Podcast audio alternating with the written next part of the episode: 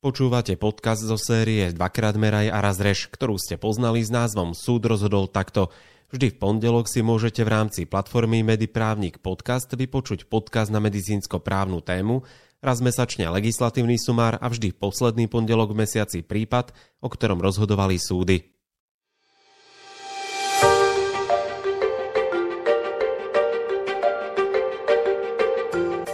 Súdy v Českej republike sa zaoberali prípadom chlapca, ktorému bolo diagnostikované vysokozhubné nádorové ochorenie, ktoré vedie nezvratne, ak nie je adekvátne liečené k smrti pacienta.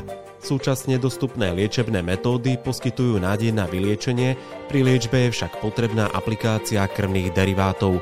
O týchto skutočnostiach boli podľa okresného súdu obaja rodičia informovaní, Tí však nemocníci povedali, že sú svetkovia Jehovovi a od začiatku liečby prejavovali negatívny postoj k aplikácii krvných derivátov. Pretože si ale boli vedomí závažnosti ochorenia, dali k liečbe súhlas. Následne bol chlapec prepustený do domáceho liečenia, kedy rodičia boli opäť poučení o charaktere ochorenia a o potrebe ďalšieho bloku liečby chemoterapiou o pár dní. Počas niekoľkých dní sa stav maloletého zhoršil a tak bol prijatý do nemocnice, kde mu bolo potrebné podať krvnú transfúziu. Rodičia vo vyhlásení uviedli, že sú si vedomí závažnosti ochorenia. Pokiaľ si však liečba ich dieťaťa bude vyžadovať ďalšie transfúzie krvi, nemôžu s nimi pre náboženské presvedčenie a zo zdravotných dôvodov súhlasiť. Trvali preto na tom, aby bol maloletý liečený iba prostriedkami zmierňujúcimi bolesť a súčasne požiadali o jeho prevoz na detskú kliniku do iného mesta. Vzhľadom na to, že rodičia naďalej odmietali ďalšiu liečbu chemoterapiou spojenou s transfúziami krvi, ktorá však nemá žiadnu alternatívu, berú podľa navrhovateľa maloletému jedinú nádej na vyliečenie a závažne tak ohrozujú jeho zdravotný stav a život. Ak nezahája najneskôr do určitého dátumu druhý blok chemoterapie, bude v akutnom ohrození života. S ohľadom na tieto skutkové zistenia dospel okresný súd k záveru, že návrhu je nutné v plnom rozsahu podľa ustanovenia vyhovieť, lebo maloletý trpí závažným ochorením, kedy je jeho zdravotný stav a život vážne ohrozený a tak potrebuje riadnu liečbu vo fakultnej nemocnici, kde mu pravdepodobne bude musieť byť podaný krvný derivát, čo jeho rodičia odmietajú. Krajský súd v Ostrave sa stotožnil so závermi okresného súdu. Uviedol, že nariadenie predbežného opatrenia je dané naliehavou potrebou rýchleho zákroku, keďže chlapec sa ocitol v priamom ohrození života. Poukázanie na to, že vydaním napadnutého uznesenia zodpovednosť za liečbu maloletého preberá navrhovateľ, opatrovník či súd, zatiaľ čo túto zodpovednosť majú výhradne rodičia, nemá podľa odvolacieho súdu miesto, pretože uvedené ustanovenie výslovne pripúšťa, že maloleté deti nemôžu byť od rodičov odlúčené proti vôli iba rozhodnutím súdu na základe zákona, ako je to i v posudzovanom prípade. Potom ako Krajský súd potvrdil rozhodnutie okresného súdu, rodičia sa obrátili na ústavný súd. V ústavnej stiažnosti stiažovatelia rodičia chlapca uvádzali, že sú zákonnými zástupcami maloletého, riadne sa o ňoho starali a žiadali pre neho liečbu v súlade s vedeckými poznatkami bez rizik transfúzie. Podľa sťažovateľov však možno z postupu súdu vyvodiť záver, že kedykoľvek rodičia vyslovia v prípade liečby svojho smrteľne chorého dieťaťa v súlade s vedeckými poznatkami iný názor než jeho ošetrujúci lekár, stane sa to dôvodom k obmedzeniu ich rodičovských práv predbežným opatrením Stane sa to dôvodom k obmedzeniu ich rodičovských práv predbežným opatrením, bez toho, aby akýkoľvek nezávislý orgán skúmal, či existujú v súlade s názorom rodičov dieťaťa v oblasti medicíny delege artis alternatívne možnosti s porovnateľnou nádejou na úspech liečby. Sťažovatelia tvrdili i to, že súdy nepostupovali v súlade so zákonom, pretože nevykonali ich výsluch a neumožnili im maloletého v konaní zastupovať. Sťažovatelia tiež uviedli, že súd vôbec nezisťoval, aký je vzťah dieťaťa k rodičom, prípadne či je dieťa schopné formulovať svoj názor na liečbu, pri ktorej by mu bola podaná transfúzia krvi. Kolízna opatrovníčka pred súdom poukázala na dôvodovú správu k dohovoru o ľudských právach a biomedicíne, podľa ktorej prvotná povinnosť lekárov a iných zdravotníckých pracovníkov k pacientovi spočíva v tom, aby konali v záujme pacienta, Lekár má povinnosť chrániť pacienta proti rozhodnutiam osôb alebo orgánov, ktorých súhlas je vyžadovaný a ktoré nie sú v záujme, paci- a ktoré nie sú v záujme pacienta. Polízna opatrovníčka navrhla, aby ústavný súd ústavnú sťažnosť zamietol. Sťažovatelia k vyjadreniu verejného ochrancu práv uviedli, že si hodnotu života uvedomujú, lebo to boli práve oni, kto liečbu iniciovali, avšak prijali si pre svoje dieťa to najlepšie riešenie a tak ho nechcú vystavovať rizikám, ktorým sa dá predísť, preto navrhli konkrétnu liečbu v súlade s vedeckými poznatkami. Ak ide o ich vyhlásenie, rodičia navrhli ako alternatívu paliatívnu liečbu, ale chápali to ako krajné riešenie. Ústavný súd po preskúmaní napadnutých rozhodnutí dospel k záveru, že ústavná sťažnosť nie je dôvodná. Dané právo na rešpektovanie súkromného a rodinného života podľa uvedeného dohovoru nie je tiež neobmedzené, pretože štátny orgán do jeho výkonu práva môže zasahovať, avšak iba vtedy, ak je to v súlade so zákonom a je to nevyhnutné v demokratickej spoločnosti v záujme ochrany zdravia alebo práva slobod iných.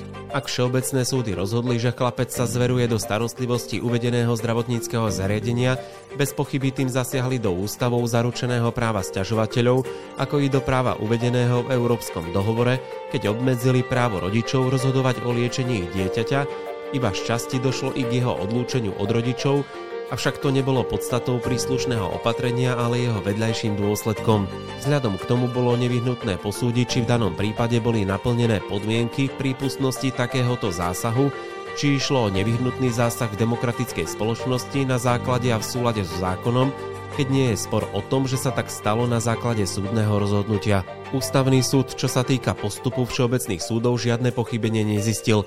Ak ide o stav veci, z neho všeobecné súdy pri svojom rozhodovaní vychádzali, nie je zo strany sťažovateľov zásadne spochybňovaný. Súdy postupovali správne aj pri zohľadnení dôvodov, na základe ktorých rodičia odmietli liečbu. Ak ide o náboženský dôvod, výkon práva je možné za určitých podmienok obmedziť, pričom podmienky preto boli naplnené.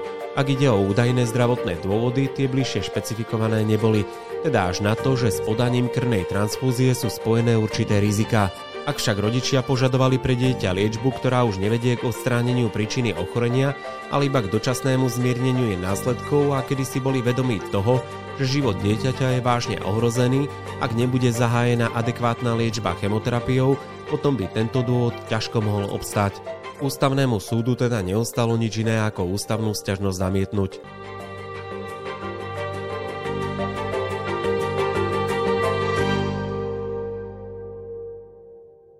Tak ako sme mali možnosť počuť v úvode, ide o prípad, ktorý sa stal v Českej republike a týkal sa 6-ročného chlapca, ktorému bolo diagnostikované zhubné nádorové ochorenie. A rodičia však boli svetkovia Jehovovi, a tým pádom tam nastal nejaký problém, čiže skúsme si to ešte rozobrať, že o čo tam vlastne išlo. Ja to iba tak shrniem, tak ako vy ste vraveli, išlo o prípad 6-ročného chlapca a jemu bolo diagnostikované nádorové ochorenie, ktoré vedie k smrti pacienta a to za predpokladu, že nie je adekvátne liečené toto ochorenie. V tomto prípade adekvátnou liečbou, ktorá poskytovala nádej aj na samotné vyliečenie, bola chemoterapia, ktorá si vyžadovala aj podanie krvných derivátov, teda transfúziu krvnú. Problém však bol tom, ako ste spomínali, že rodičia oznámili nemocnici, že sú teda svetkovia Jehovovi a prejavili negatívny postoj k podávaniu týchto krvných derivátov. Keďže rodičia vedeli o tom, že ide o jedinú možnú liečbu, tak oni na začiatku s podaním tých krvných derivátov súhlasili, je tak? Áno, správne tak ako hovoríte, tak rodičia v prvom cykle súhlasili s chemoterapiou a rovnako aj s podaním krvných derivátov, avšak po tomto prvom cykle bol pacient prepustený do domácej liečby s tým, že bol dohodnutý termín, kedy sa má dostaviť na druhý cyklus chemoterapie.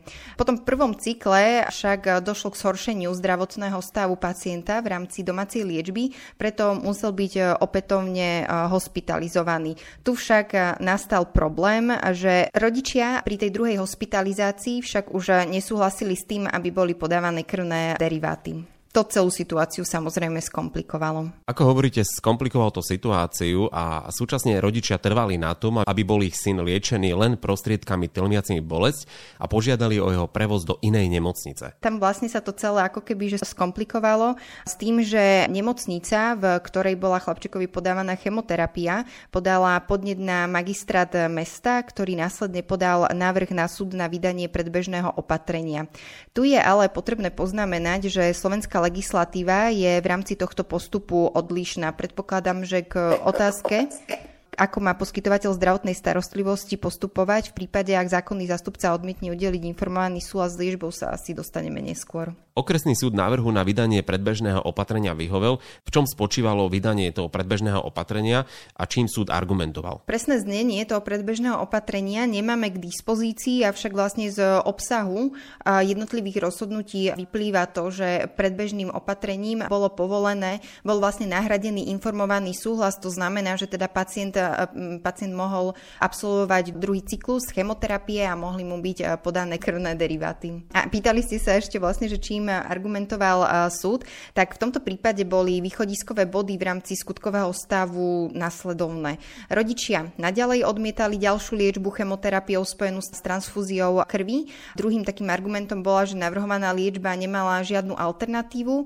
a tretím bodom bolo, že ak by pacient nezačal s navrhovanou liečbou, teda s druhým cyklom chemoterapie do určitého datumu, tak v takomto prípade by bol v akutnom ohrození života. Vzhľadom na skutočnosti, ktoré som vymenovala, okresný súd dospol k záveru, že návrhu treba v plnom rozsahu vyhovieť. Svoje rozhodnutie okresný súd odvodnil tým, že chlapček trpí závažným ochorením, ktoré vážne ohrozuje jeho zdravie a život a potrebuje riadnu liečbu vo fakultnej nemocnici Brno, počas ktorej bude pravdepodobne potrebné podávať aj samotné krvné deriváty, ktoré rodičia odmietajú. Prípad sa dostal na krajský súd a následne aj na ústavný súd. Ako sa tieto súdy postavili k tomuto prípadu a čím argumentovali rodičia, aby obhajili svoj postoj. Krajský súd potvrdil závery okresného súdu a následne proti rozhodnutiu Krajského súdu podali rodičia maloletého pacienta ústavnú stiažnosť, o ktorej rozhodoval samotný ústavný súd. Tu sa dostávame k rozlúzleniu celej situácie, teda ako to dopadlo v rámci konečného rozhodnutia. Ústavný súd ústavnú stiažnosť zamietol, to znamená, že rozhodnutie okresného a krajského súdu nebolo zrušené a teda ostalo účinné aj samotné predbežné opatrenie, na základe ktorého mohol chlapček podstúpiť druhý cyklus chemoterapie, vrátanie podávania krvných derivátov.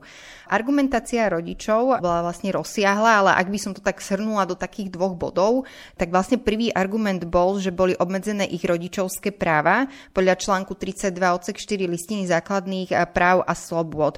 To rodičia odôvodňovali tým spôsobom, že vydaním predbežného opatrenia prebral ako keby že zodpovednosť za samotnú liečbu neplnoletého pacienta navrhovateľ, teda magistrát v tomto prípade, opatrovník a súd, pričom podľa listiny základných práv a slobod starostlivosť o deti a výchova detí je právom rodičov.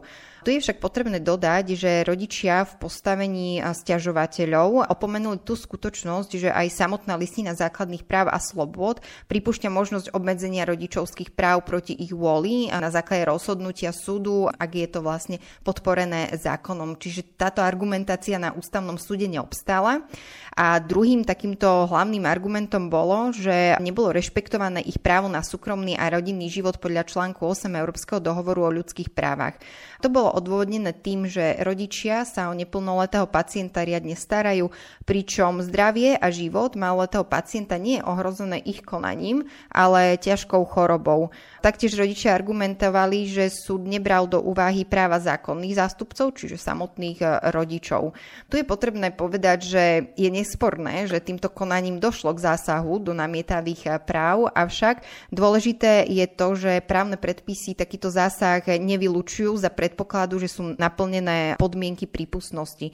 Čiže v tomto prípade sa musel ústavný súd e, zaoberať tým, či napríklad šlo o nevyhnutný zásah, ktorý je v súlade so zákonom, alebo či existovali relevantné a dostatočné dôvody na takýto zásah a podobne. A k akému záveru dospel ústavný súd? Ústavný súd dospel k tomu záveru, že ochrana zdravia a života dieťaťa vzhľadom ku konkrétnym okolnostiam prípadu, to ako sme si skôr povedali, je relevantným a viac než dostačujúcim dôvodom pre zásah do rodičovských práv.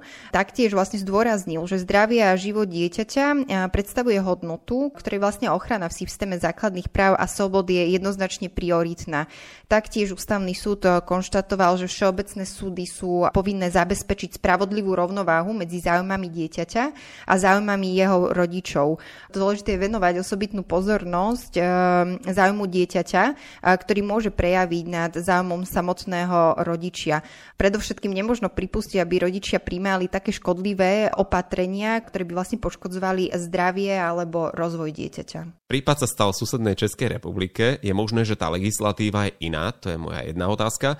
A druhá je takou radou pre tých, ktorí nás počúvajú a to je, že ako má poskytovateľ zdravotnej starostlivosti postupovať v prípade, ak zákonný zástupca odmietne udeliť informovaný súhlas s liečbou dieťaťa. Správne ste poznamenali, že legislatíva na Slovensku je iná s tým, že primárne ako má poskytovateľ postupovať je upravené v zákone 576 z roku 2004 o poskytovaní zdravotnej starostlivosti, konkrétne v paragrafe 6 odsek 7. V tomto prípade začiatok konania iniciuje poskytovateľ zdravotnej starostlivosti. Tu si treba dať pozor, že nie ošetrujúci zdravotnícky pracovník, ale samotný poskytovateľ zdravotnej starostlivosti. Ďalším takým podstatným bodom je to, že je to vlastne iba právo poskytovateľa zdravotnej starostlivosti podať tento návrh, nie povinnosť. Takže toto je potrebné mať na zreteli. Taktiež musí byť splnená podmienka, že zákonný zástupca vopred odmietol udeliť informovaný informovaný súhlas a samozrejme musí to byť v záujme nespôsobilého pacienta. Je potrebné tiež povedať, že tá legislatíva v rámci paragrafu 6 odsek 7 je v celku strohá, nedáva nám tam nejaký podrobný výpočet a návod, e, ako postupovať, ale v zásade je to iba jeden odsek. Ešte by som e, to spomenula, že dôležité je to, že do rozhodnutia súdu možno vykonávať len také zdravotné výkony, ktoré sú nevyhnutné na záchranu života tejto osoby. Čiže vlastne pokiaľ by šlo o nejaké úkony, napríklad dajme tomu, že očkovanie, tak eh, samozrejme poskytovateľ, respektíve ošetrujúci zdravotný pracovník nesmie tento eh, zdravotný výkon vykonať eh, do momentu, dokiaľ vlastne nie je vydané súdne rozhodnutie. Okrem prípadov, kedy vlastne by bol bezprostredne ohrozený život samotného pacienta. Tento postup sa stiahuje nielen na neplnoleté deti, ale rovnako aj v prípadoch nespôsobilých pacientov, teda osôb, ktorým bolo obmedzená spôsobilosť na právne úkony. V prípade, ak poskytovateľ zdravotnej starostlivosti podá návrh na súd, tak v takomto prípade súhlas súdu s poskytnutím zdravotnej starostlivosti náhradza samotný informovaný súhlas zákonného zástupcu. Tento prípad je zaujímavý aj v tom kontexte, pretože častokrát sa dostávajú zdravotníckí pracovníci aj do takej nejakej etickej a možno právnej dilemy, kedy pacient odmietne udeliť informovaný súhlas. Nevzťahuje sa to samozrejme iba vlastne pri rodičoch a deťoch, ale môže odmietnúť informovaný súhlas aj v rámci svojej liečby. Avšak na druhej, na druhej strane stojí povinnosť zdravotníckého personálu poskytnúť potrebnú pomoc danému pacientovi, ktorá je sankcionovaná paragrafe 177 trestného zákona. Konkrétne vlastne ide o skutkovú podstatu trestného činu neposkytnutie pomoci. Čiže tu sa častokrát môže aj samotný zdravotnícky pracovník dostať do nejakej takej dilemy, že čo teraz robiť, či rešpektovať právo, právo pacienta na neudelenie informovaného súhlasu a na druhej strane povinnosť zdravotníckého pracovníka poskytnúť tú samotnú zdravotnú starostlivosť.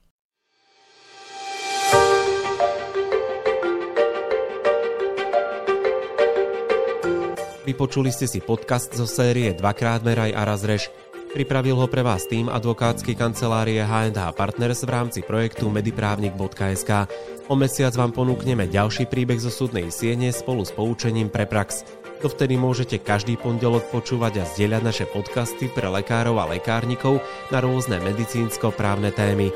Nájdete ich na platformách Spotify, Podbean, Apple Podcast, Google Podcast a YouTube kanály Mediprávnik Podcast. Majte sa krásne.